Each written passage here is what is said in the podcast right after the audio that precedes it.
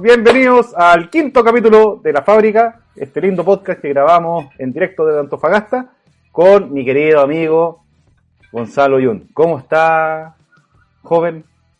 Bien, ¿y tú, Rodrigo? Se dejó la barba, se dejó la barba. Pendejo, pero llega esta semana nomás. Ucha, pero amigo, se ve tan guapo así, weón, debería dejarse la barba. Cultivarlo un poquito más, así como hacer, hacerse como un, no sé, alguna cuestión, le da un toque distinto, le da un toque más de seriedad. No es lo mío. No, no, No, no, no, no. No. No. Más voy a, voy a volver a mi, a mi yo anterior. Yo, amigo, yo le está, yo le está echando barra. Eh, oye, a todo esto, no me ha llegado el peluche de, de su amigo, ya sabe quién, pues. Uno que amadrina animalito, weón, y no le llega ni un regalo. Usted tiene el pingüino ahí, ve, ve que hay, hay, hay, hay barra. Lo voy a mandar para que más tranquilo. Oye, tenemos una, tenemos una tremenda invitada hoy, Gonzalo. Te quiero presentar a Carolina González, la Big Girl Lil Mami, una tremenda ba- bailarina antofagastina de breaking. ¿Cómo estáis, Caro? Estoy bien acá viendo las, la barba de Gonzalo de que, ¿Viste? que se la deje. Sí, ¿viste? Ve, amigo, acá, acá la Caro te está diciendo que... yo no te- Un perfilado y ya, está. Sí, verdad eso que conversábamos recién de, la- de las preguntas también va con representa una organización de, en verdad una flojera oye, te pero, dejaba la barba en periodos de vacaciones o se sentía pero no pero eh, este no es el caso. Esto es una, una mezcla en todo caso, salvo que la parte cesantía es laborando. Es una, pero está ahí en- encerrado en la Una casa. barba pandémica, una barba Una barba pandémica. pandémica. Yo, de verdad, amigo, yo no lo estaba agarrando para el, para el fideo. En verdad, le digo que, que le da un toque distinto. muchas gracias Rodrigo Oye, eh, vamos a conocer la historia de la Caro. La Caro, eh, como les decía, eh, es una tremenda bailarina de breaking. Vamos a conocer a- eh, hartos hitos de su, de su historia. Así que eh, la primera pregunta para la Caro es, eh, ¿cuándo partiste en, en, en el bailando y dedicándote al, breaking dance? Em, ¿Estás bueno, bailando por un sueño de acá o de la Argentina? Ajá. ¿Qué está hablando, amigo? ¿Qué- qué partí está- bailando, partí bailando en el 2003. Ya Ya. hace, hace muchos años. Y me llamó la atención porque toda mi vida hice deportes. Estuve muchos años en la gimnasia artística, desde los 6 hacia 13. Y luego en taekwondo, en el cual competí, también representé harto a Chile peleando. Entonces estaba en este trabajo de disciplina toda la vida, desde muy chica, entrenando de verdad, pues no era hobby, era un entrenamiento de muchas horas a la semana. Entonces, a pesar de que era muy estricto, a mí me divertía y me gustaba. Después cuando fui adolescente me cuestioné esto de, de pelearse, de ir a competencia y que te saludaras con la persona al frente y agarrarse y después decía como, ¿por qué me estoy agarrando casi? Entonces me lo cuestioné, me dolía, entonces salí, me salí, tuve muchos años. Y, mm, y estuve en un tiempo ahí de adolescente que no hice mayor cosa deportiva ni nada y conocí el hip hop y me gustó mucho la cultura hip hop porque representa varias artes, no solamente el baile, sino que está el DJing, está el graffiti, muralismo, eh, está la música también. Y bueno, entre otras cosas también la gestión, hay gente que se dedica solo a la gestión cultural. Como era muy mala cantando y dibujando, entonces yo dije, oye, tengo expresión artística porque he hecho deporte toda mi vida, entonces, bueno, y fui a una tocata hip hop. Y entre medio de la gente que estaba ahí había un círculo de bailarines y entre ellos había una chica bailando break. Entonces yo dije, oye, con lo que yo tengo y sé, le gano a la chica que está ahí. po. Entonces como tenía esta cultura un poco competitiva, deportiva, me interesó el break y de la nada apareció ahí un... Yo iba caminando por la calle en ese entonces por Valparaíso y había un grupo de chicos bailando y había uno que tenía la camiseta número 7. Y me encantó cómo bailó. Yo dije, es así yo quiero bailar. Y un amigo grafitero me dice, oye, tengo un amigo que te podría enseñar, vamos a verlo a su casa. Y me lleva y abre la puerta este chico de la camiseta número 7. La dura. El 7, el número de, de la suerte. Así que ahí él me enseñó, ahora él es un mago emprendedor súper seco. Y, y nada, pues él me enseñó como el arte, el camino, y después yo seguí sola y hasta ahora. Así conocí el break. Mira, o sea, eh, más, más que todo fue como un, un encuentro fortuito con el con el breakdance. Sí, más que nada. O sea, con el break. Sí, igual siempre, si tú te movís desde que tenés 6, 5 años, tu cuerpo siempre lo pide, yo creo. Tenía Mm. una disciplina deportiva potente, entonces se extrañaba. Y ahí me metí de lleno al break a los 21 años hasta ahora. Tengo que revelar No. mi edad. Ah, No, eh, la, la, la Caro tiene, tiene 16 años de experiencia bailando, pero tiene 25 años de, de vida. claro, en mi corazón. Claro. Oye, Caro, y bueno, eh, partiste con, con, el, con esto de el, baile, con, con, la, con, este, con este maestro, digamos, que, que es, que tu mentor. Y, y después de eso, eh, ¿en qué momento eh, eh, te, em- eh, a, meter a, a competencias? Porque una cosa es bailar y practicarlo y ser muy seco, pero también hay otra parte, hay otro paso que es el voy a hacer, voy a, voy voy a entrar a competir, voy a medirme con otros. ¿En qué momento pasa eso? En Chile también eh, tenemos una cultura hip hop que no es tan antigua y pasaba en ese tiempo de que no habían competencias de mujeres. Ya, Entonces, el- el año en que yo empecé, que fue en el 2003, fue la primera competencia de mujeres que hubo en Chile. ya. Y ahí partió esto de, de la competición en un principio nefasto, pues muy nerviosa, no cachaba mucho.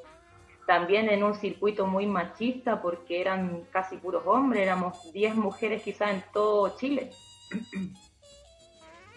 Entonces, también ahí romper con esto, tratar de que sea más igualitario.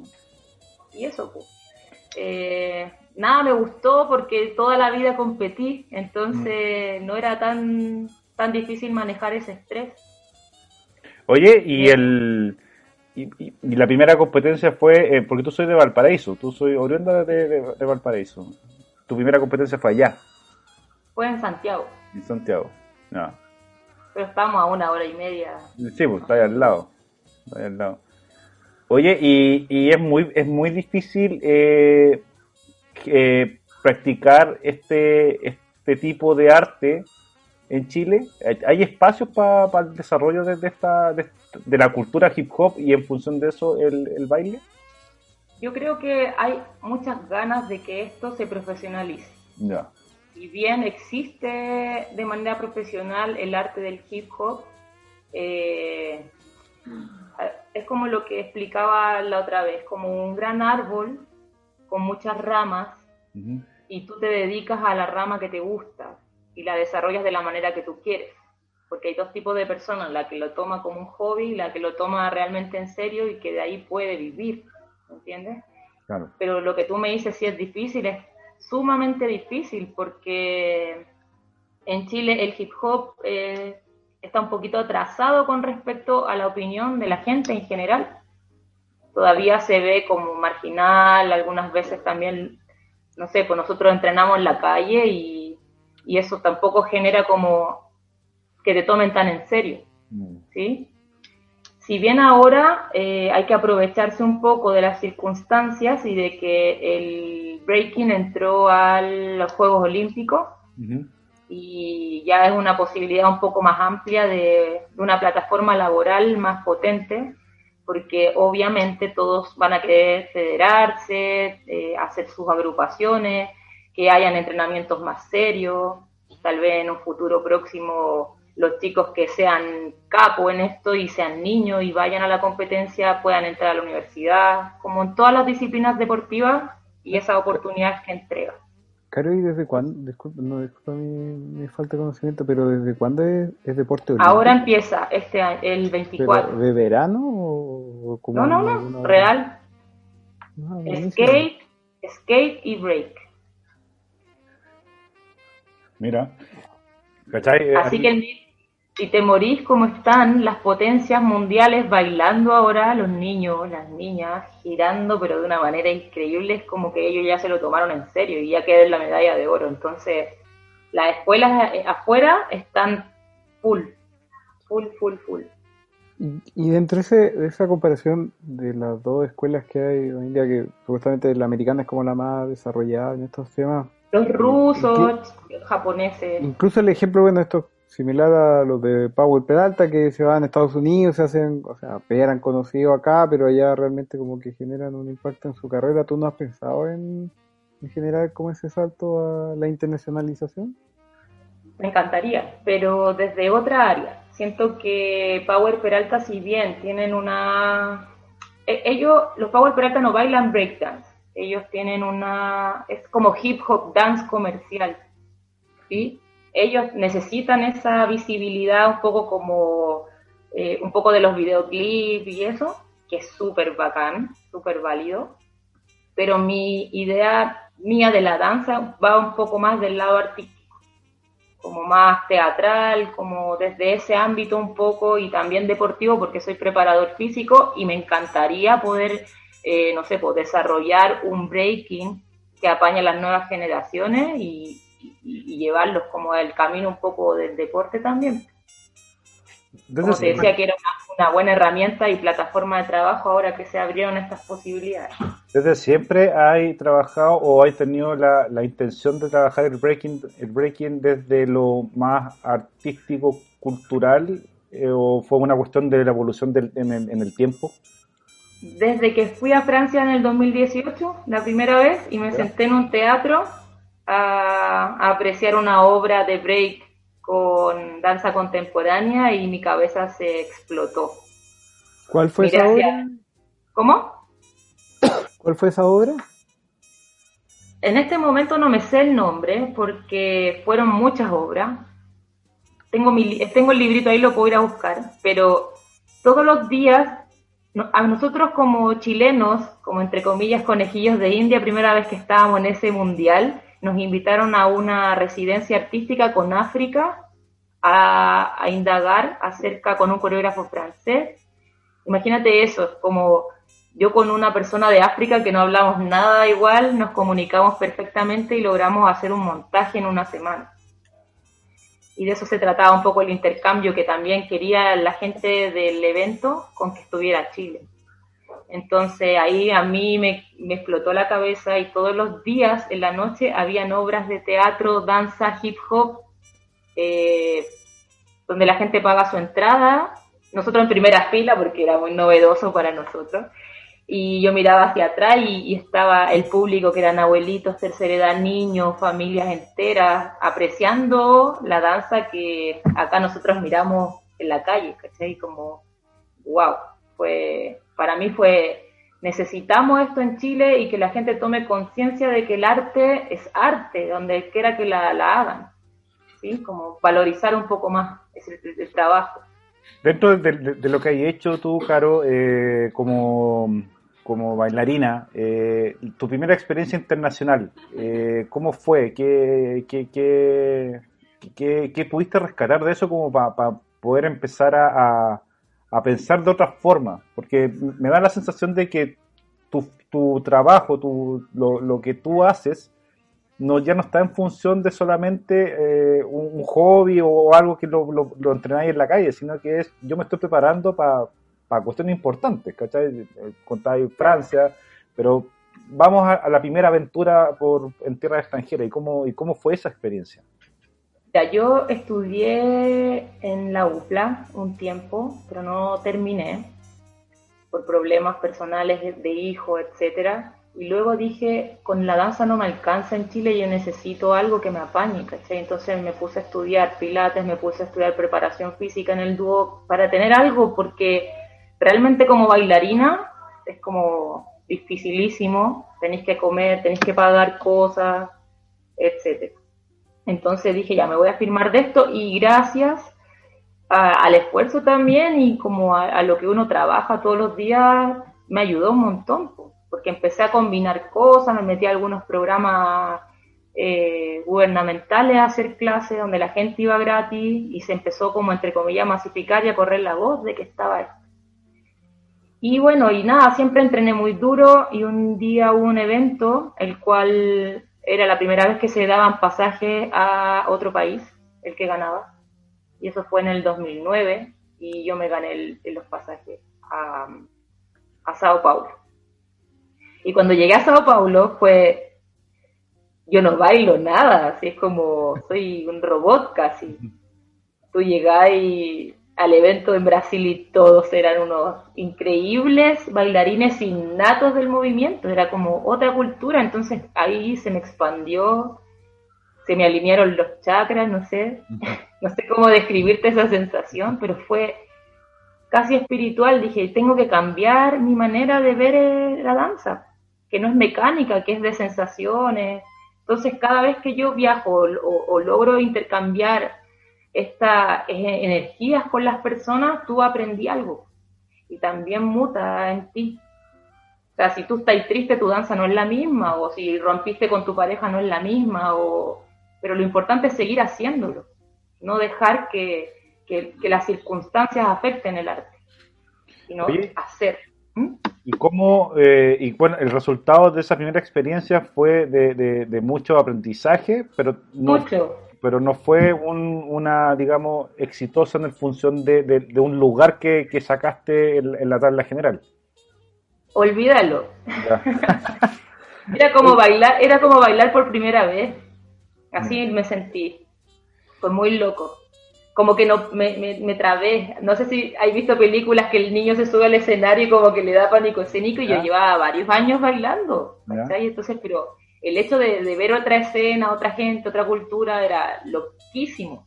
Entonces ahí llegué de cabeza a Chile a entrenar todo lo que me faltaba, a incorporar, a, sentir un poco más. Porque al final, si uno es mecánico en la danza, eres súper bueno ejecutando, pero si nadie siente lo que tú estás sintiendo, es como que no estás transmitiendo. Y eso es lo que aprendí en ese primer viaje. Y de ahí nada, pues me fue bien, empecé me empezaron a incorporar a proyectos y empecé a conocer otros lugares, fui a Portugal, fui a España, Latinoamérica un montón, México, y ahí me empezó a ir bien, pues empecé a ganar algunos eventos afuera, hasta que llegó esta oportunidad maravillosa a Chile del la Battle of the Year, que me lo he ganado dos, dos veces ya, y la segunda vez me lo gané allá, entonces fue como wow, el que quiere la hace. Y eso me pasó.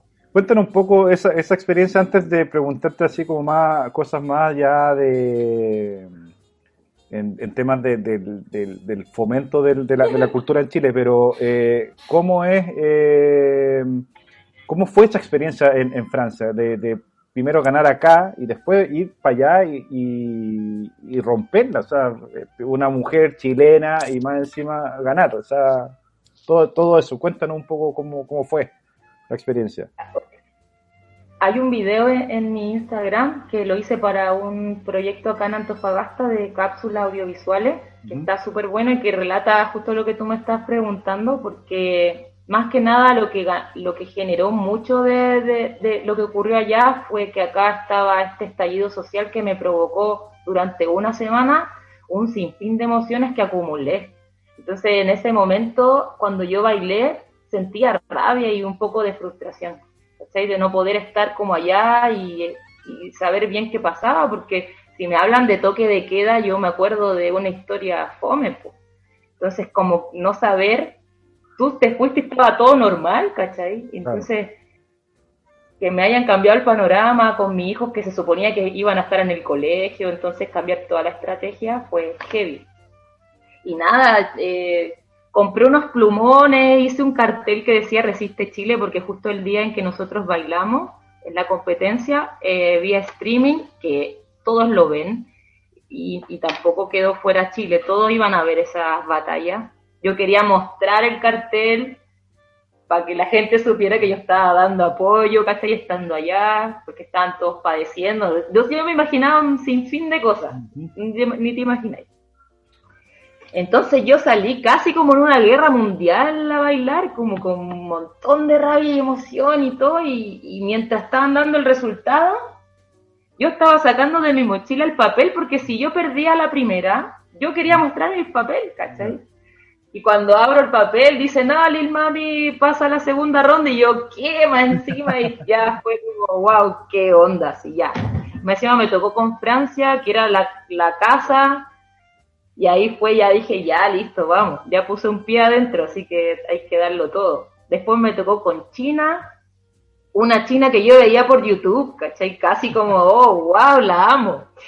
Y me tocó con ella y cuando la miraba yo decía, esto es mecánico, ella es muy seca, pero no me está transmitiendo nada, entonces como que me fui por esa onda. Y al final los latinos tenemos una, esto de sensaciones, como en la energía, algo poderoso, no sé, yo lo siento así, que, se nota así como, como garra, no sé cómo llamarle, o como un fuego, que no sé, pues a lo mejor eh, en ese momento a la China no se le notaba, entonces fue heavy, pues como esta, esta mixtura de energía y le gané a la China y fue como, no, ya estoy en la final, qué locura, ya me da lo mismo si gano o pierdo, ya pasé dos rondas, yo estaba así como en fuego.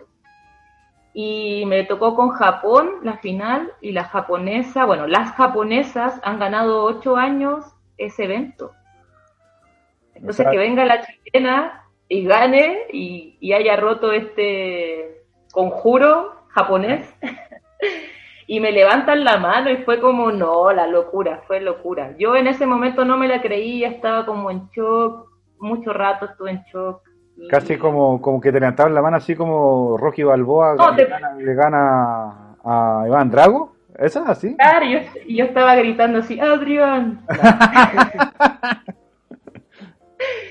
no, pero está el video y se ve mi cara. Mi cara era como, como, ¿qué está pasando? Y la gente gritaba y en una me remecieron como, wow, fue muy loco, muy loco. Y después llegué al hotel y llamé a mis papás y les dije, gané el evento. Y fue como ahí, me puse a llorar porque fue como todo esa contención de la semana y ahí fue ya, ya sí, gané, bacán, qué bien. Me alegro.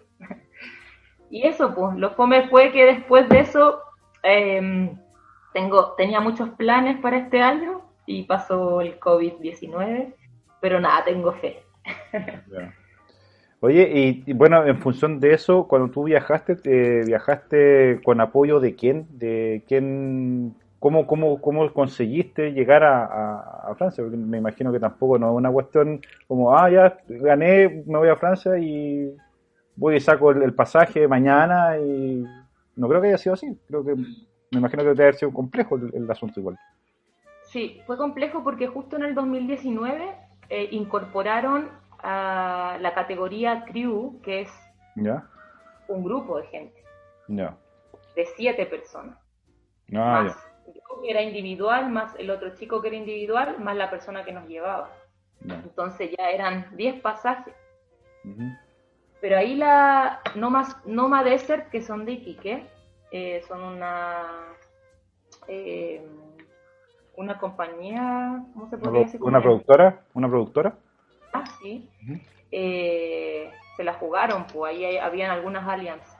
De hecho, la alianza francesa en Santiago me apañó y agradezco mucho porque ellos también me apañaron una vez para ir a una residencia en Buenos Aires, donde aprendí, no sé, estuvimos en una residencia 10 días con, con 26 bailarines de Latinoamérica y también creamos otra obra, así como muchas bendiciones. Así que nada, bien. Ahí las alianzas que se hizo con Noma Desert ayudaron a que nosotros pudiésemos viajar todos. Y el hotel y todo eso lo pagaba la, la producción de ella. Mira. Oye, el, apoyo para, el artista en Chile, ¿cómo lo veis tú? Eh, yo sé que, que, que, es como es casi como, como la pregunta acá, la, respuesta acá de cajón a, lo que me va a decir, pero eh, desde tu punto de vista, eh, ¿por qué el, el, la cultura o el arte o el baile eh, en, en, Chile es tan, tiene tan poco, digamos, valor agregado en, como en la gente. Eh, a diferencia de lo que tú veías en, Francia, que en un, en un teatro habían, habían, de todas las generaciones y la gente paga por ir a ver. ¿Por qué acá en Chile los usuarios no pagamos por arte? ¿Por qué no nos gusta? ¿Cómo lo veis todo eso? Pienso que hay una falta de concientización, también de desconocimiento acerca del arte. Creo que está muy vetado, no, no hay interés, ¿sí? Creo que hay muchas personas que prefieren ir a ver la última película de Hollywood y gastarse 6 lucas en la entrada que ir a ver una obra de teatro que sale 2 lucas donde podéis ver a una persona trabajar en vivo, que te cambie el concepto, que te genera emociones. Entonces creo que ahí también pasa que nos gusta mucho la inmediatez de las cosas, como consumir, eh, bueno, estamos en un mercado de consumo rápido, ahora los videos no duran más de un minuto si no te aburrí. Claro.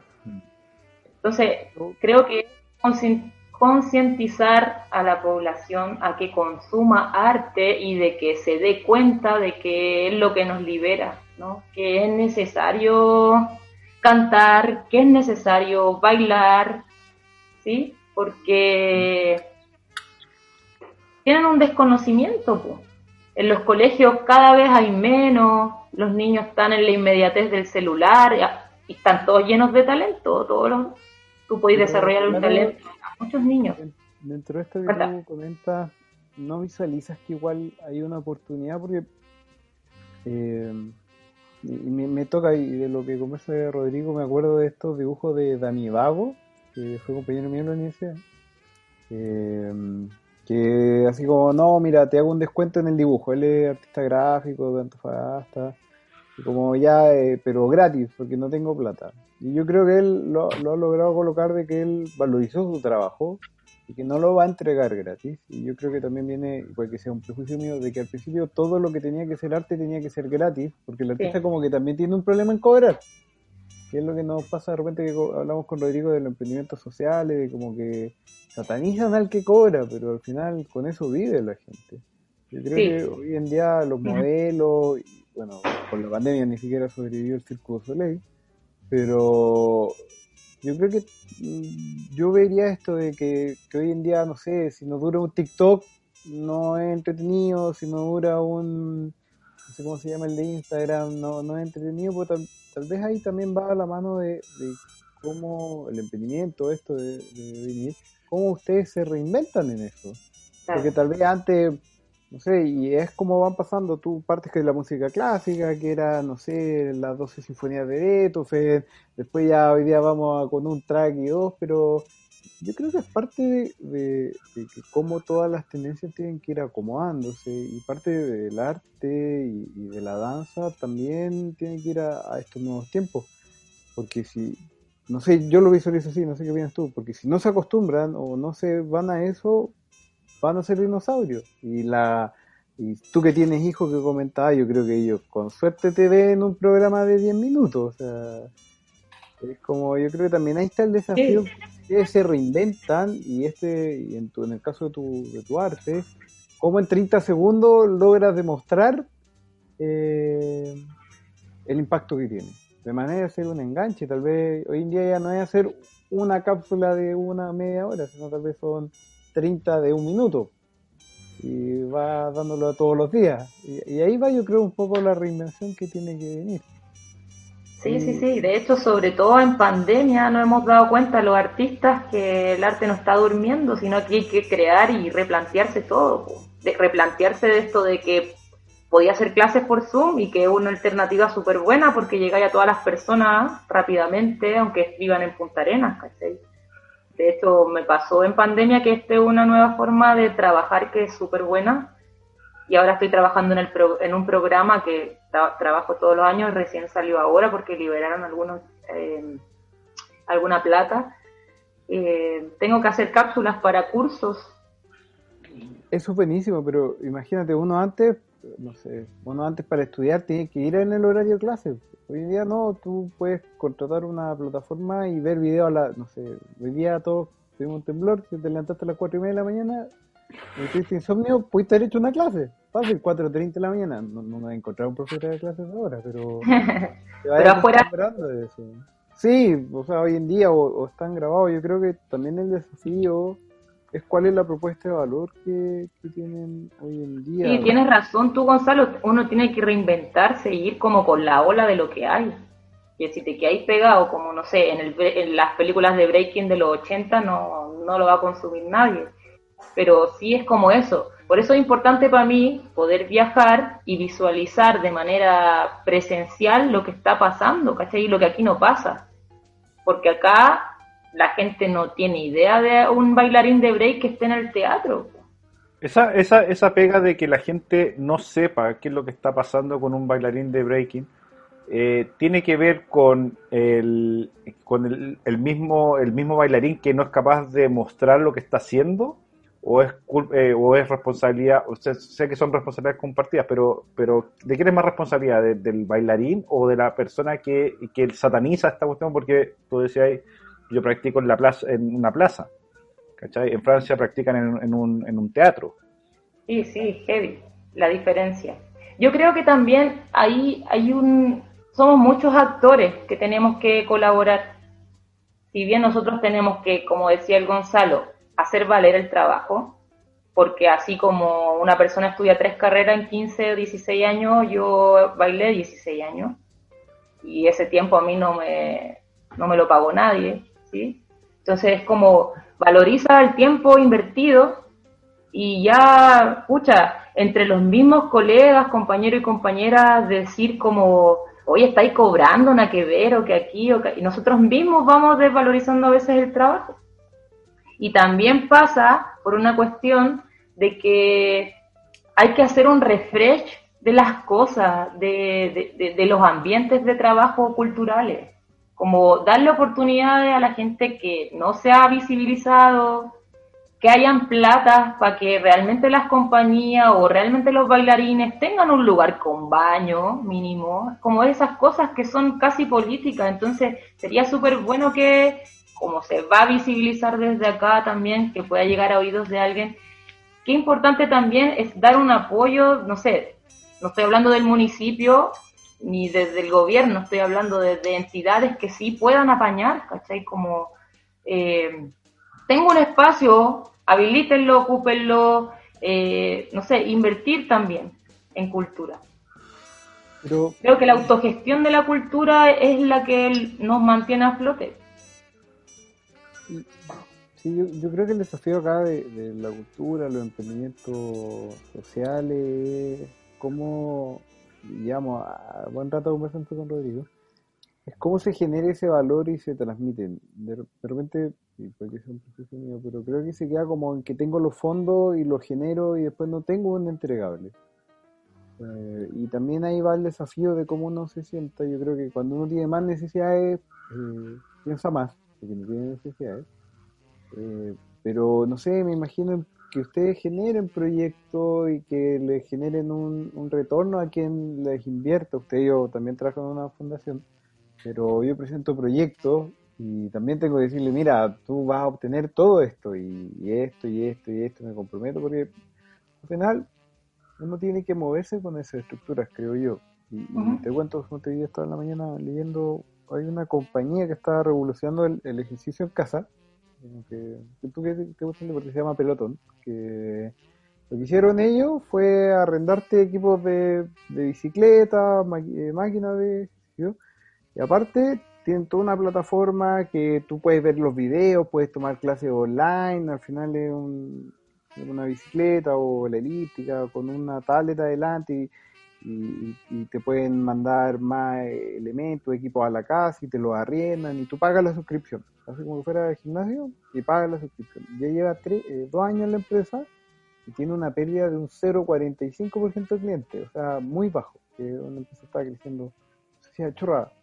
Súper buena idea porque o a nadie se le ocurrió de que teníais la máquina y después teníais clase en vivo, lo juntáis con una tablet, le sube y le cobráis una tarifa y al final tenéis mucha gente y vais bajando. Entonces, la gente que no tenía tiempo para ir al gimnasio, menos hoy en día que el gimnasio va a ser satanizado post-COVID, eh, le entregáis todos los equipos afuera y te generáis una plataforma. O sea, ahí va, ahí va un idea. Ahí, cómo tú generas un valor. Y en esto apoyo y cómo vamos cambiando la cultura. Y sí, hay cosas que hay que hacerla gratis, pero no todo. Y lo conversamos, Rodrigo contaba el ejemplo otro día de cómo están funcionando estas plataformas de actores, que la primera es gratis, va a beneficencia, y la segunda va apalancando. Yo creo que ahí va el desafío hoy en día en el arte, en, en todo tipo de arte. Y sí, pucha, yo creo que nunca es bueno tener ni un lado, ni, ni tan papista que todo es gratis, ni tan mercenario que todo tiene un gran costo. Pues sí, también la cultura de educación porque si uno no ve estas nuevas tendencias, o, como tú mismo lo dices, hay mucha gente que, no sé si sataniza, pero relaciona el hip hop a, a cultura callejera o a temas que tal vez no son eh, muy seguidos, pero también ahí está el desafío desde las industrias.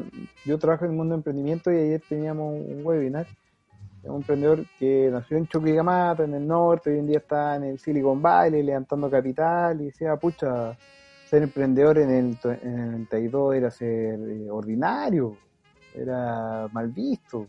yo decía era emprendedor en el 92 y más o menos me echaban de la casa. Pero hoy en día no, pues como todos somos emprendedores. Y, van cambiando esos conceptos. Entonces, decía era rasca ser emprendedor en el 92. Eso es yo creo que es el desafío que, que, que tiene la industria es bueno en esto igual expresarlo, pero yo creo que el desafío es también cómo presentan ese valor. Yo creo que nada es gratis. Eh, y también que ustedes no pueden estar regalando todo. Sí, la primera es gratis, pues ya la segunda es el desafío atrás. Solo que a veces se entiende de esa manera. Pues. Es como casi siempre los proyectos, voy a nombrar el Fondar como uno de los más importantes porque son platas liberadas para todos los artistas. Eh, que tienen la posibilidad de postular y ganarlo, porque también está lo otro, que es una selección, ¿no? Y dentro de estos proyectos tan grandes, donde la gente va gratis, también hay una comodidad de que está gratis. Entonces, como que casi que uno se acostumbra a, a que el arte es eso, que podéis tener la opción de ir a verlo gratis, sobre todo cuando está financiado ya que no está malo, que es súper bueno, porque al final es como se sustentan. ¿Cachai? y lo otro es, el problema es de nosotros, los mismos del rubro, es como, como, como decían ¿Y cuánto cobras? Y uno ya ni siquiera tiene como en la mente cuánto vaya a cobrar, ¿cachai? Es como, ya si soy mi amigo y que calla, y como que no, te va a ir desvalorizando solo, hay prejuicios, hay un montón de cosas, entonces al final como, ya, ya. Es como que no alcanzáis ni a regatear. No, pues, oye, ¿te acordáis que la otra vez lo hiciste gratis? No sé, pues, ¿cachai? Como... Sí, yo creo que, pero hay parte de todo, incluso uno cuando lo pide gratis. Eh, me, ha tocado ver a compañeros que están emprendiendo en distintos negocios y te dicen, no, te, cobro menos. Y yo como, no, no ir porque es tu negocio, tú vivís de esto. O sea, gracias a Dios yo mantengo mi trabajo, pero pero hay gente que tuvo que reinventarse y aparte ya, ya venís con problemas reinventándote y me lo voy a regalar. Eh, como no, yo soy el que te tengo que ayudar a ti, por eso tengo que, preferir tus productos y tampoco lo regalado. Entonces, yo creo que también ahí va el desafío desde su industria, eh, explicar cuál es la razón y también traspasar cuál es el costo, si las luces, cada baile tiene un atuendo, y la industria en Chile no tiene... Y que detrás hay un equipo también, pues montando todo. Claro. ¿Cachai? Por ejemplo, ¿qué pasa con la gente que no, qué pasa con la gente que no es visible? Como los de montaje, los que hacen los vestuarios, los de iluminación. ¿Cómo viven ahora? Ayer estábamos grabando un, un teaser para un fondar y grabando con celulares por toda la casa, así como muy pandémico, pero se puede lograr para sacar un resultado ¿Me entiendes? Como, qué loco igual. ¿Cómo te podéis juntar en cuarentena para generar esto también? Ahí hay que reinventarse todo el rato. Y no dejar de crear, porque si te quedáis ahí en la casa de brazos cruzados, tampoco sacáis nada. Yo, yo en esta cuarentena he hecho seminarios, talleres, clase, la otra vez tuve una clase de 64 niñas, tratando de motivar 64 niñas de Argentina en break. Imagínate, es como, ¿cómo así eso? ¿Cachai? Claro, y más encima de Argentina, ni siquiera de... Me invitaron de Argentina a esa clase. como Yo creo que Argentina es la meca latinoamericana del, arte. Me encanta. La, cantidad de teatro, la, la, bueno, después yo me confundí y hice esa pregunta tonta al principio que era bailando Argentina. Que, el impacto que tiene esos programas no sé, tú mira el negocio de, perdón mi mal, mi mala, estar mal relacionado, pero el negocio que tiene detrás de eso es gigante, o sea, Argentina, eh, me acuerdo que es el único país que tiene un máster en teatro, un MBA en teatro y... Y deporte igual. También apostaron al deporte un montón de carreras distintas. Fisiología del deporte en la universidad. Solo fisiólogo, para ser un fisiólogo. Como que allá igual, bueno, tampoco voy a, a, renegar, pero todo lo que he aprendido últimos años ha sido porque he tomado residencia en Buenos Aires, he estado en el Recoleta, entonces aquí falta eso, pues, y hay que traerlo, es la única manera, capacitarse y traerlo y trabajar, hacer visible los talentos de acá, empezar a sacar a flote la gente de acá, a mostrarse más, a crear más, a, ¿Tú crees que la, a venderlo acá. Al, final, al final cuando, cuando, por ejemplo, personas como tú que, los invitan para extranjeros a, capacitarse, a, tomar cursos, eh, a vivir experiencias, cuando vuelve y se encuentra con este choque cultural que es eh, eh, eh, el regateo, ¿cachai? Que no sabes cuánto cobrar, porque me imagino te vayas a Francia ahí la experiencia y ya sabes, ya, no, por esto cobro X, ¿cachai? Y llegáis acá y te dicen, oh, pero es que X, pero hazme un precio y empezáis con ese regateo clásico de cualquier, en cualquier parte del mundo pasa, pero eh, e, e, eso al final a ustedes los motiva o los desmotiva, porque te podéis capacitar 16 años eh, en esto, ¿cachai? Y, y yo creo que desde que partiste hasta el día de hoy, la realidad del mundo del arte en Chile no ha cambiado tanto como, por ejemplo, lo que decía eh, Gonzalo sobre el emprendimiento, que eh, en, la década del 2000 eh, hablar de emprendimiento todavía era, era, era medio loco, era como que estáis hablando, pero del 2010 para adelante todos somos emprendedores, ¿cachai? Todos tenemos pues, la posibilidad de, emprender y hay herramientas en 16 años no ha cambiado mucho, ¿crees tú? A mí me pasa que cada vez que viajo llego y me da un choque cultural tremendo. Ya, pero también me da muchas ganas de seguir intentándolo acá. Como trabajo mucho con gente, entonces algo de lo que tú aprendiste le sirve a alguien. Sí o sí. O sea, el arte cambia vidas y yo a veces entro a programas donde tengo, no sé, 25 alumnos de párvulo enseñándoles, eh, no sé, teatro, danza, movimiento, expresión corporal y ellos se manifiestan y, y nada, para mí es como, voy a seguir dándole todo el rato, como si no cambia desde los gobiernos, si no cambia desde la gente, yo voy a seguir, a alguien va a iluminar siempre. No, no voy a esperar que cambie todo para yo seguir, voy a hacerlo nomás. Me vea que me vea. Alguien me va a ver, yo creo. Mm. ¿Qué, Tengo ¿Qué podría frenar tu, la, posibilidad de ir para Francia y aprender lo que la, experiencia de, de, este del, la, danza teatro eh, y no poder no poder esta experiencia para poder transmitir ese conocimiento acá en, Chile? ¿Qué, qué, ¿Cuál es la trancada? Lo que más frena a los artistas es, este año sobre todo, es que mucho dinero para itinerar o mucho dinero para circulación eh, no se hicieron, porque como hay pandemia, lo, lo direccionaron a otro tipo de proyectos. Los fondos, Cambiaron muchísimo y el Las particiones públicas cambiaron muchísimo. Ya no existe, o sea, no es que no exista, quizá este año no va a haber, pero hay uno que se llama ventanilla abierta, que es de circulación internacional, que paga los pasajes, la estadía, etcétera. Tú necesitas tu carta, la que tengo yo en mi correo, y con eso armas tu proyecto y, lo mismo. Siempre los proyectos son con una retribución. ¿No existen los crowdfunding de... sí existen, supongo que sí, pero no me he metido más allá. Pero debe haber, ahí afuera está lleno. Sí, porque, porque en este rato, claro, entonces el mayor freno no es, no es ni, ni la familia, ni, ni, tus tiempos, sino que hay una cuestión de, de Lucas finalmente que...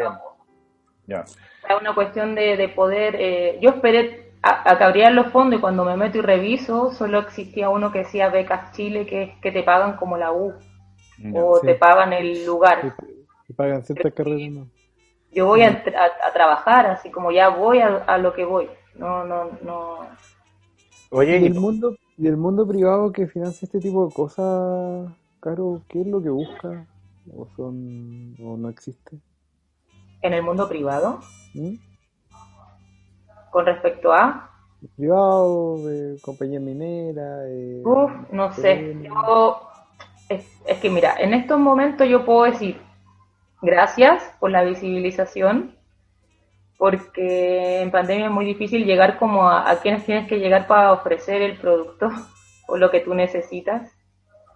Y un correo no es tan, tan de peso, ¿no? Entonces, como eso, faltan como las conexiones y mostrar el trabajo y vender el producto, porque al final igual a mí me respalda experiencia y un currículum igual. O sea, para que me crean que el trabajo va a venir y va a ser eh, retribuido, ¿me entiendes? Como yo voy a ganar una experiencia súper importante para venir a hacerlo y desarrollarlo en la región. Esa es la idea.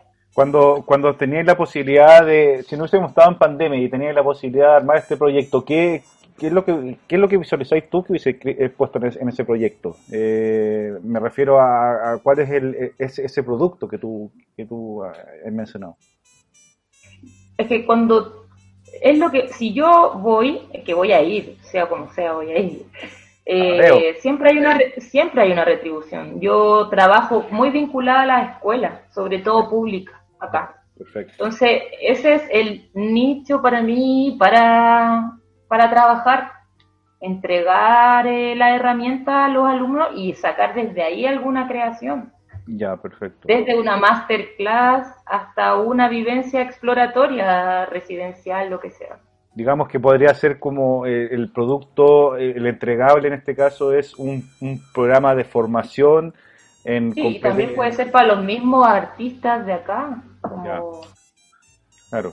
Claro, porque ahí, ahí hay un hay un hay un nicho que, se puede explotar en, función de, claro, de tu experiencia, traerlo y armar un programa de, trabajo con, con escolares, ¿cachai? Eh, que aparte, porque mal que mal, eh, o sea, mal que mal, perdón, eh, más que todo, eh, aparte del baile, lo que le estáis enseñando a los niños es tolerancia a la frustración, eh, trabajo con las emociones. Exacto, entonces hay un hay algo ahí que, que es como un poco lo que te comentaba eh, Gonzalo de este este este producto, este este entregable, esta esta cosa que, que es el, atractivo para que, por ejemplo, que siento yo que también hay harto desconocimiento en, en todos lados de si es que efectivamente hay eh, organizaciones privadas están invirtiendo en cultura y arte, más allá del Teatro Mil, del Psicosur y de, lo que ya conocemos, ¿cachai? Pero como un artista como tú,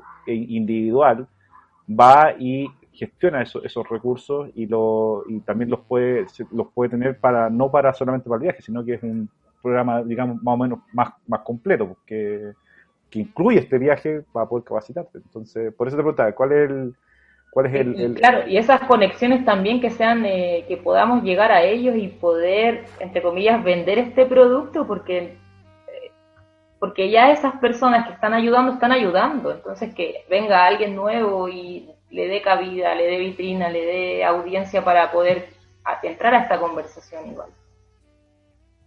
Claro. Como no quedarnos siempre como en el, en, el grupo que siempre estamos, como ampliar eso. Y lo mismo yo, como por eso mismo me gusta el teatro danza, porque si yo me quedo solo compitiendo en break, voy a estar en un solo aspecto de, de esta cultura, que podría ampliarse, ¿no? Que podría llegar un poco más, podría ser más vista por distintas personas, más como y que también podría um, generar que otras personas se interesen en este tipo de arte, porque si bien el break es súper competitivo y ya, sí, es una parte, pero no sé, vaya a tener 40 años y a lo mejor ya no vaya a estar compitiendo como tenéis 20, entonces... Claro. Como eso, como ampliar como lo que a ti te gusta hacer todos los días, qué cosa te gusta, así como hay chicos que les gusta la gestión cultural, esta gente de, de Francia que tiene una una empresa de, su campeonato, ¿sí? Una empresa que se divide en dos, social y competitiva. Entonces, la parte competitiva, ellos llenan un estadio de 15.000 personas con todos los grupos de todos los países que se seleccionaron, de todos los países, así, y hacen un evento gigantísimo con grupos así exponenciales, y, pero todo el año, en vez de porque estos se reúnen solo una vez al año para esta competencia. Pero durante todo el año hacen la otra parte de la empresa que es social. O sea, tienen sucursal en África, en Oceanía. Yo en marzo fui al lado de Madagascar, estaba en una isla que me invitaron ellos mismos a ser juez y a presentar mi obra. Y, y nada, tú te das cuenta de las redes que ellos tienen y que han generado en una isla donde la gente habla francés porque es de Francia, es como bajo su jurisdicción, pero tienen toda su cultura africana, entonces como cómo esos choques culturales se relacionan y se crean cosas potentes. Oye, Gonzalo, esta, eh, te voy a hacer una pregunta a ti. ¿Qué tan, qué tan eh, ¿Cómo visualizáis la, industria artística?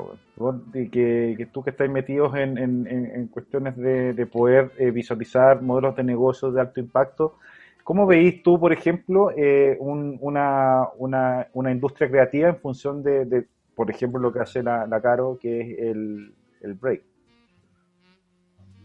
Churra. si supiera estaría haciendo. Pero. Pero amigo. Eh, Dame la receta. No, no, no creo que haya receta. Yo, yo creo, o sea, de lo que uno visualiza y como uno igual tiene que seguir siempre que llega los modelos, los que se ven más exitosos son estos teatros mori, actores que logran, que se apalancan en lo que ha hecho, como tú, que tienen premios que han ido afuera y se apalancan de eso y esa es su herramienta comercial para vender y lo valorizan y van consiguiendo y ya negocian, es distinto como jugador de fútbol, cuando estoy chico no he jugado con nadie, pues ya he pasado por equipo, voy valorizando, pero sí claramente entran en este mundo que yo veo que como que para la industria es medio satanizado que es generar negocios de esto, si uno se plantea hacer negocios y vamos a hacer esto, vamos a hacer una escuela y vamos a ocupar mi nombre, y tú lo puedes ver en Argentina que todas las bailarinas o bailarines del Bailando por un Sueño, todas tienen salas de, de baile y, son súper populares y no tienen una, tienen 20 y subcontratan y, y al final generan un modelo relacionado a eso va a ser un nombre, si al final tu activo, tu patrimonio es tu nombre. No, no hay más, no, no hay no hay logaritmo, no hay inteligencia artificial, no, hay nada de eso que se vende hoy en día, no es tu nombre. Y, y claro, eh, es difícil hablar de estos modelos porque la cultura como adopta la, el arte es distinto. Podríamos hablar, no sé, de Estados Unidos, Hamilton, Broadway, pero eso ya es una maquinaria que es así top y también la gente está dispuesta a pagarte 300 dólares en la entrada. Estamos hablando de algo que está residencial. Yo creo que esto parte localmente en, en utilizar y apalancarte en tu conocimiento, tu know-how y también hay ir variando dónde la gente ve ese valor, pero también claramente va a tener apoyo, pero ¿qué es lo que tú le ofreces? Y si puedes ver, es arte, los humoristas, hoy en día ocupa mucho su nombre y hacen muchas menciones, y, son gente que te consigue 9000 followers, entonces también saben ellos que su negocio es ser eh, marca eh, y vender detrás de eso, pero uno tiene que, yo creo que detrás de eso alguien diseña el, formato, o sea, y si ya, bueno, no quieres entrar en esa máquina, yo creo que va a ser muy complejo generar ingresos. Yo creo que antes eh, el arte era, no sé, siempre me, ha tocado escuchar como lo, bueno, hoy en día no hay ni novela, pero los actores no es así como, ah, es que si actúo en televisión ya no puedo actuar en teatro, pero los del mm. teatro lo... Ah, como si, lo vetan. Como si tuviera COVID. Entonces, eh, eh, el tema que lo mismo que llegaron a la novela, explotaron la industria, pero la explotaron, fíjate los niveles de los sueldos, 20, 30 millones, 40 millones, pero también explotaron la, la gallinita y hoy en día no se graba novela. Entonces, y ahí también ellos tienen que volver a reinventarse. Yo creo que el desafío es cómo tú tú tienes un gran valor hoy día, tienes un gran patrimonio, un gran tu nombre y, tu, y todas las medallas que has ido logrando cómo logras posicionarte en ser la uno en algo. Y de ahí, cursos, masterclass, tú mismo ya tienes ciertos conceptos de cosas que, tienen, que tienen ingresos, revenue, eh, kit de baile. O sea, voy a entrar en una cantidad de subproductos basados en algo que es inmenso, pero también va, y es súper difícil, yo eh, soy súper ingeniero comercial para mis cuestiones y, para mí bien, sí. Pero tengo mis mejores amigos son artistas, arquitectos, diseñadores, y cuando entramos en estas conversas no me hay. Eh, porque son visiones distintas, pero igual tienes que. Lo que sí he aprendido es que te tiene que gustar eso. Si no te gusta y no estás en esa visión, eh, va a ser no difícil, pero vas va a tener que, cuestionar tu camino. Yo creo que un gran ejemplo es lo que hace Dani Mago. Sí. Eh, Sí, el Darla lo que eh, tenía. Sí, él hacía, tenía su empresa, todas las cuestiones, y, y siempre había tenido el hobby desde el colegio. Yo me acuerdo que el colegio dibujaba, y de repente dice, ya, ¿sabéis qué? Ya tengo eh, resuelto el, tema de, de, la, de, la, empresa, ahora quiero hacer esto, quiero quiero y se profesionalizó. O sea, yo creo que parte... Sí, se fue, estudió en Canadá, en, claro. como en la universidad donde se hacía lo Simpson. ¿Y, él vive acá? Está en Santiago. Ahora en Santiago, pero Antofagastino. Si tú miras su historieta en Instagram, ayer tiró una así como, ah, es que es gratis, no te pago. Pero oye, y después así como, eh, y después al lado salía así como, ah, murió gran artista, sí, porque nunca nadie le pagó. Claro. Eh, yo creo que es mucho eso, yo creo que él trabaja en eso y tiene hoy en día, él tiene su tienda, lo vende online, sacó la polera, Claro. Eh, muchas de sus imágenes se muestran hoy en día en televisión. Entonces, pero él también tiene un conocimiento, como el mío, somos compañeros, de ingeniería comercial o de manera de sacar un flujo. Tal vez no te haya a forrar, no vaya a hacer notco que haya levantar 300 millones de dólares, pero, eh, o tal vez sí. Pero el ese. Yo creo que, por eso digo, tú tienes que sentirte como, y ningún, yo creo que ningún artista, nadie que tenga tanta habilidad manual y no se siente cómodo haciendo esto, pucha, va a ser súper complicado. Y la cara, y la cara, y la cara como tú decías, tiene, tiene harto camino avanzado, porque si ya me está metiendo conceptos como masterclass, cuestiones así, ¿cachai? Y ya estaba grabando, estaba contando que grabaste ayer un, un video, estaba grabando un, teaser, ¿cachai? Que la rebuscáis igual, claro. Entonces, yo creo que... Y o sea, es que yo no me voy a quedar, pues todos los días tengo alguna cosa creativa en la cabeza para desarrollar. Creo que mucho pasa por lo que te, lo que me comentaste en la mañana. Armar la marca. Armar la marca. Eh... Los artistas somos como muy, como te decía al principio, idealistas, ¿no? Aterrizamos mucho las ideas, como que vivimos como un poco acá, como arriba, ¿no? Como, hoy esto es lo ideal de, Pero la verdad es que hay que empezar a aterrizar la idea y es bueno tener un equipo ahí detrás. Y si ya, mira, yo no, no he visto el programa en la mañana y con Rodrigo estaba trabajando, pero. No, tranquilo, pero puede, verlo, está en www.facebook. No, sí, que ya está en. Eh, generar la marca y después de eso salir, porque ese es tu mayor valor, yo creo. Y dentro de eso es hacia dónde va, pero. Eh, cosas que uno ve en el diario vivir que no entiende. Tanto Disney como la juguetería, y fíjense con el nuevo juguete que va a sacar el Nintendo del Mario Kart 3D, que viene un auto con una cámara y a poder conducir el Mario Kart. esos productos por estrategia de venta ya vienen con escasez. Y Disney ya ha trabajado toda su vida así, entonces sacan un juguete y saben que van a vender mil y sacan 800, porque saben que eso genera más, entonces al final cuando sacan la segunda partida no pueden cobrar más caro porque la gente cree que no van a haber más de esos juguetes. Entonces en el mismo si te vas a sacar un teaser... Crean la necesidad coloca dos segundos y ahí veis si prenden los primeros dos y al final te que nos tocó con la con la con, la cata. que trabajaba, con la cata que trabajaba mucho con analítica que veía números. Si tú ves que soy un teaser y lo ves tú y dos amigos tuyos no prendió. Después veis uno que que, sí prendió. Entonces decís escucha qué cosa instrumento de matemática es lo que hace que la gente me vea o que era, y de ahí, pues ya al tener cantidades, eh, vas, vas a poder eh, seguir creciendo. Nos tocó ayer, ayer teníamos un taller, nosotros un taller de levantamiento de capital que tuvimos que dejarle el nombre, hacerlo más chileno, teníamos menos fe que... Así que acá si llegan 10 nos pegamos con una piedra en los dientes. Tenemos 170 inscritos. Eh, y ahora estábamos pensando qué pasó, que los anteriores que habíamos hecho no tenían tanta llegada. Entonces, eh, es un, esto es un arte y, un arte que se va aprendiendo también con uno. Entonces, fortalece, tú tienes concepto, o sea, hacer mi marca, masterclass, ahora ya. Ayer veía a escuchar al emprendedor de Notco, que levantó 300 millones, decía, el secreto para mí no es el producto, no es solo el producto, es cómo ejecutamos el producto. No sirve nada yo tener una mayonesa que se hace con números y no sé cómo la voy a vender. es lo mismo, si tú bailas, ganas premio y, logras conseguir, y pucha, ojalá que puedas ir a Francia y generar todo eso, ¿cómo es mañana?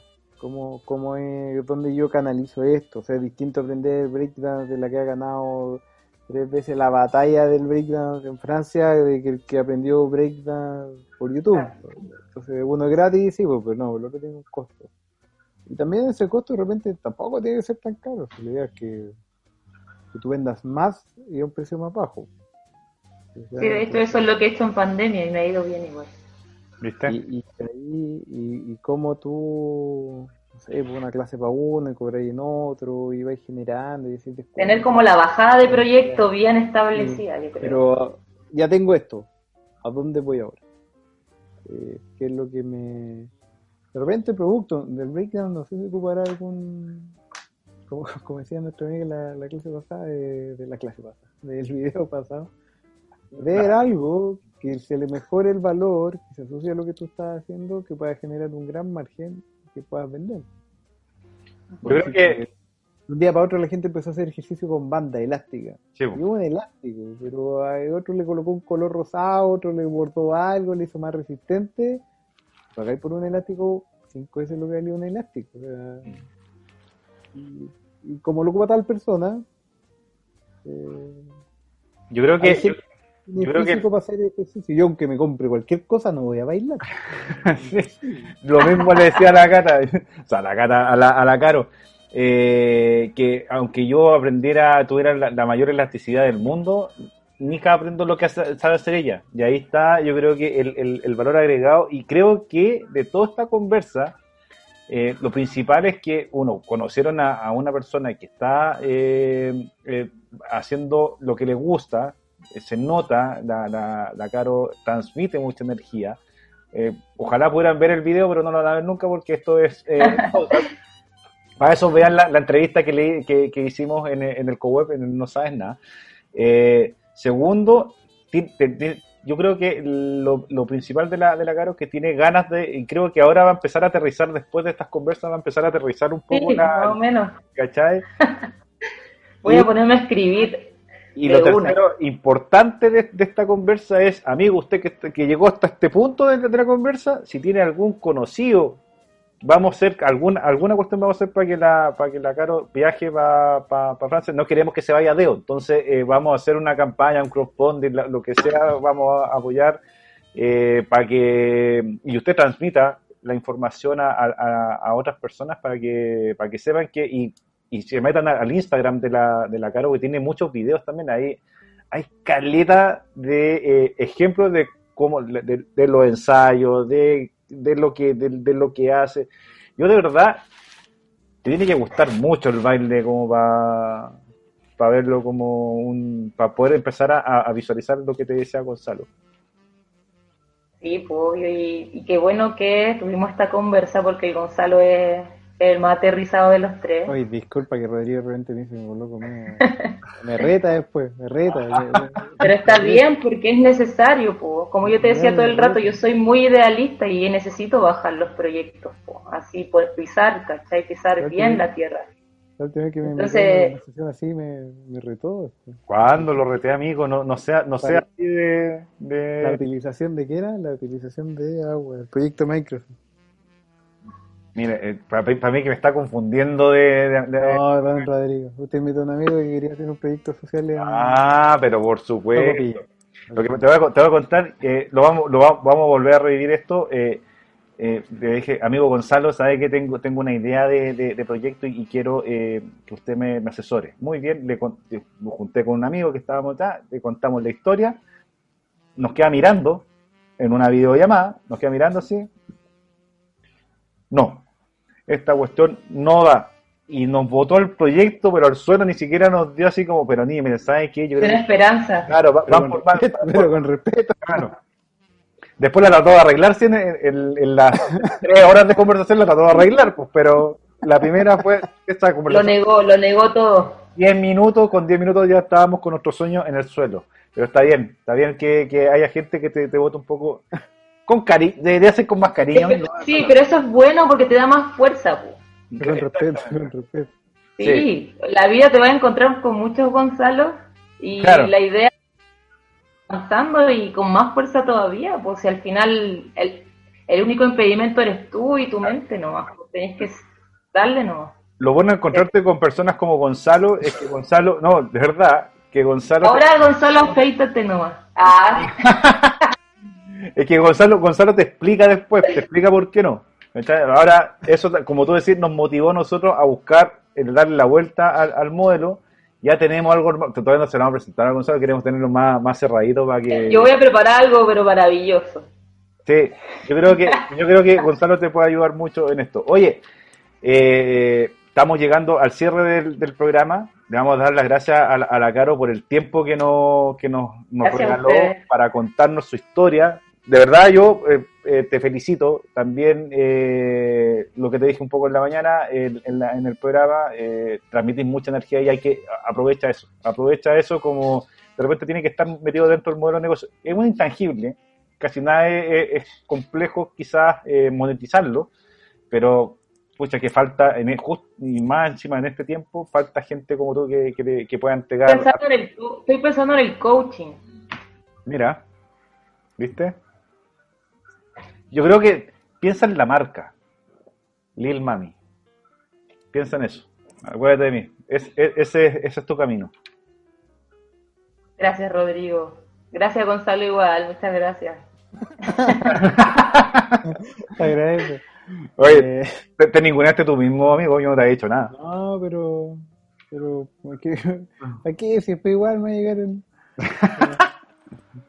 no, la carta reclamo. No, es verdad, y eso es. Eh, yo trabajo con emprendedores, es lo que es un poquito más confiado. No es que uno sepa, por eso comenta y da ejemplo, y ahí está el desafío, y el que logra armar este Rubik, eh, el que logra entender cómo avanzar, y hoy en día es tan complejo, incluso laboralmente para uno, es, para mí mi problema es cómo consigo más emprendedores, cómo hoy en día logramos eh, generar emprendedores de alto impacto. Yo en algún momento me senté hace un año atrás y no teníamos nada donde trabajar en la oficina. Y hoy en día, gracias a Dios, eh, dimos vuelta eso y, tenemos emprendedores que están haciendo proyectos súper impactantes de energía renovable. Estoy bien contento, estamos trabajando en una cartera bien verde que tiene altos desafíos.